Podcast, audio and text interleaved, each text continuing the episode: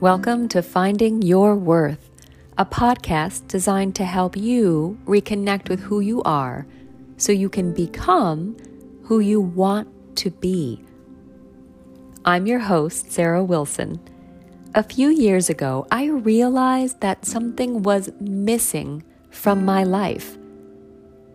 And what was missing was me my hopes, my dreams, my inner light had been dimmed by years of drudgery, complacency, going along with what I thought I was supposed to be. Not anymore, my friend. Life is short. I'm not wasting any more of it hiding and afraid to live. Now that I know my worth, I am on a mission to help others who feel disconnected from themselves to find joy and purpose in their lives. Thank you for joining me on this journey to rekindle your spark and find your worth.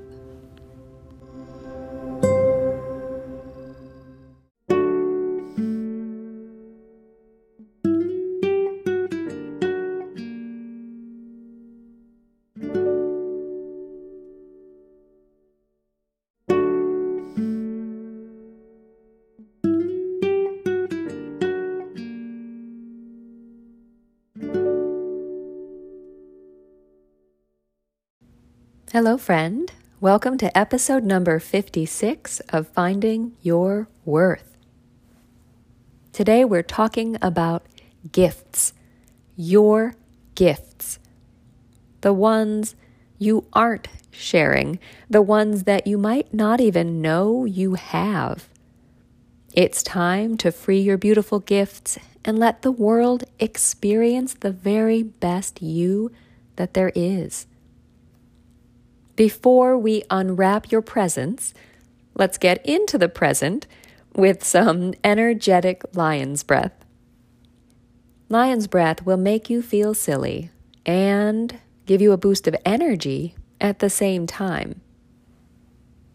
All you do is inhale through your nose and then stick your tongue out and down like you're trying to lick your chin, all while you exhale noisily with a big old ha. Okay, let's take a deep breath in and out, and then we'll roar. Ready? Inhale for four, three, two, one. Stick your tongue out and ha. Inhale for four, three, two, one, stick your tongue out. Ha! Inhale, four, three, two, one. Stick your tongue out and down. Ha! Last one. Inhale, four, three, two, one. Tongue out and ha! Good. Feeling feisty? I hope so. Because you have things to do, you have gifts to share. Are you sharing them? Are you sharing your amazingness with the world? If not, do you even know why you aren't? Maybe it's the toughness and the mundane nature of our lives that steers us off track the way responsibilities crowd out creativity until there's no time left to breathe and just be. For me, that is part of it. But when I was younger, a bunch of grown ups told me that what I really wanted to do wasn't good and that I wasn't good enough to do it anyhow. Sometimes they told me with brutal honesty to help me grow up. A lot of it was subtle, though, you know, messaging that we're all bombarded with from school and TV and radio and, and just in general. Think of the way we are all steered towards college, even if college wasn't the right fit for you, or steered toward choices in general because they were good, even if they weren't the best choices for you. I want to take a moment here to tell you that I am not blaming anyone for trying to help me in the ways they thought were best. All of that was a long time ago, and it was done mostly by adults trying to help me survive in the way those adults understood life at that time. That was then. And it does explain where I was. It does not determine where I'm going. And of course, even as a teenager and a young adult, all the choices were really mine to make. That doesn't make them easy, but they were mine. I I just went along with what I thought would make other people happy. And then I continued to do that for a very long time. But before all of that learning to fit in and doing the right thing, do you remember what you wanted to be when you grew up? I wanted to be a fashion designer. Then I wanted to be an art therapist. In the end, I became a secretary, basically. And there's nothing wrong with that, except it wasn't my dream at all. Now, I don't want to be a fashion designer or an art therapist anymore, but the very nature of what I want is still inside of me. For many years, I used those old childhood memories as an excuse for why I wasn't doing anything. I wanted to create and I wanted to help people. I still want to create. I still want to help people. Now, I've found new ways to channel that. For years, though, I thought, well, I'm a secretary an executive assistant, and that is all I can be because that's what I am, and I'm good at it. And really, I still am that, more or less, and mostly more because today I am a life coach, a podcaster, a writer, and an executive assistant. I will not always be all of those things. As life ebbs and flows and changes, so will I and so will the work that I do. Here I am, though, long past figuring out what I'll be when I grow up. And I'm still learning how to share my gifts with the world. I expect to spend the rest of my life learning and sharing and giving and doing. There was this televangelist. I don't remember which one, um, but they had an ad where he shouted, of course, shouted, Don't just sit there, do something. Now, I'm no fan of televangelists, being the non religious person that I am, but I am a fan of that saying. I spent a lot of time just sitting there. I'd have an idea, then shoo it away. Impossible, costs too much, takes too long, I'll ruin it. Someone out there will do it better. I would go to work, come home, watch TV, read a book, stare at my phone, clean the house, organize the spices. You know what I mean? I would fill up my time with all kinds of stuff but I wasn't really doing anything.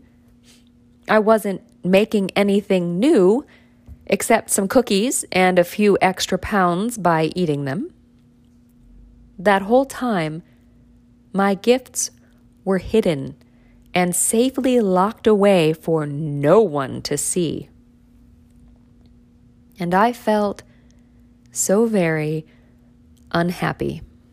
And any time my brain would get uppity with ideas, my pesky thoughts would pipe up. This is life. Other people are more passionate. That's why they do things. Are you sure that's the right choice? I was trapped, imagining there was more to life, just not for me. If you spend your whole day thinking about what you aren't doing or worrying about what to do, you won't feel good.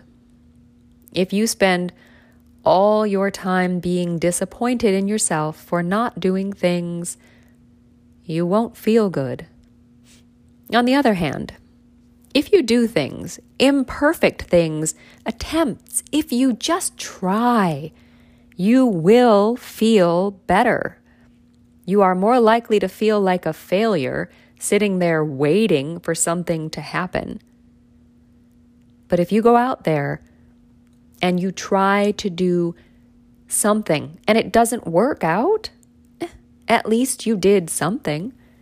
It may not feel great to fail, but it will feel better than just thinking about doing and thinking about doing and never doing anything.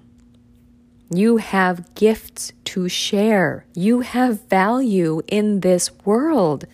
You are worthy of using those gifts and making your life and maybe the lives of others better. Please, please share your gifts. If you're over there on the other end of this podcast saying, uh, what if I don't know what my gifts are? Uh, yeah, I was there too. So, take a big, shaky breath and get ready. The only way to find out what your gifts are is to try different things and make an absolute mess of them. Completely screw them up. Sorry. There isn't a straight line from here to living your best life over there. There is a place to start, though at assignment time. I know I've actually handed out this homework a couple of times because it's so incredibly important. Start with your dreams. The ones from when you were a kid, the ones from now, write them down. I am not suggesting your dream of being an astronaut from when you were 12 is your dream today. It can however, be a starting point. Like, I went from fashion designer to writer, and art therapist to life coach. Not the same dream. You're not the same person as 12 year old you, I hope. You start with your kid dreams, and then you grow, and you change, and you imagine them for you today. And if your dream is to live on a beach, don't count that one out. Start there. Work your way out and up until there's something you can do to get to that beach. If you could do anything you wanted, what would it be? Don't start looking up salaries and deciding if that's the best choice to help you cover your mortgage. Dream, don't calculate. Open yourself up to possibility first before you discount not only your dreams, but yourself. And don't worry about messing things up. I bet you've messed up plenty already, and you're still here. Besides, all I asked you to do today was dream. Thank you for listening to Finding Your Worth. Your dreams are a part of you. They are a part of what you have to offer to the world. And they are as worthy as you are. You, the real you, is absolutely fantastic. And don't you forget it. Thank you.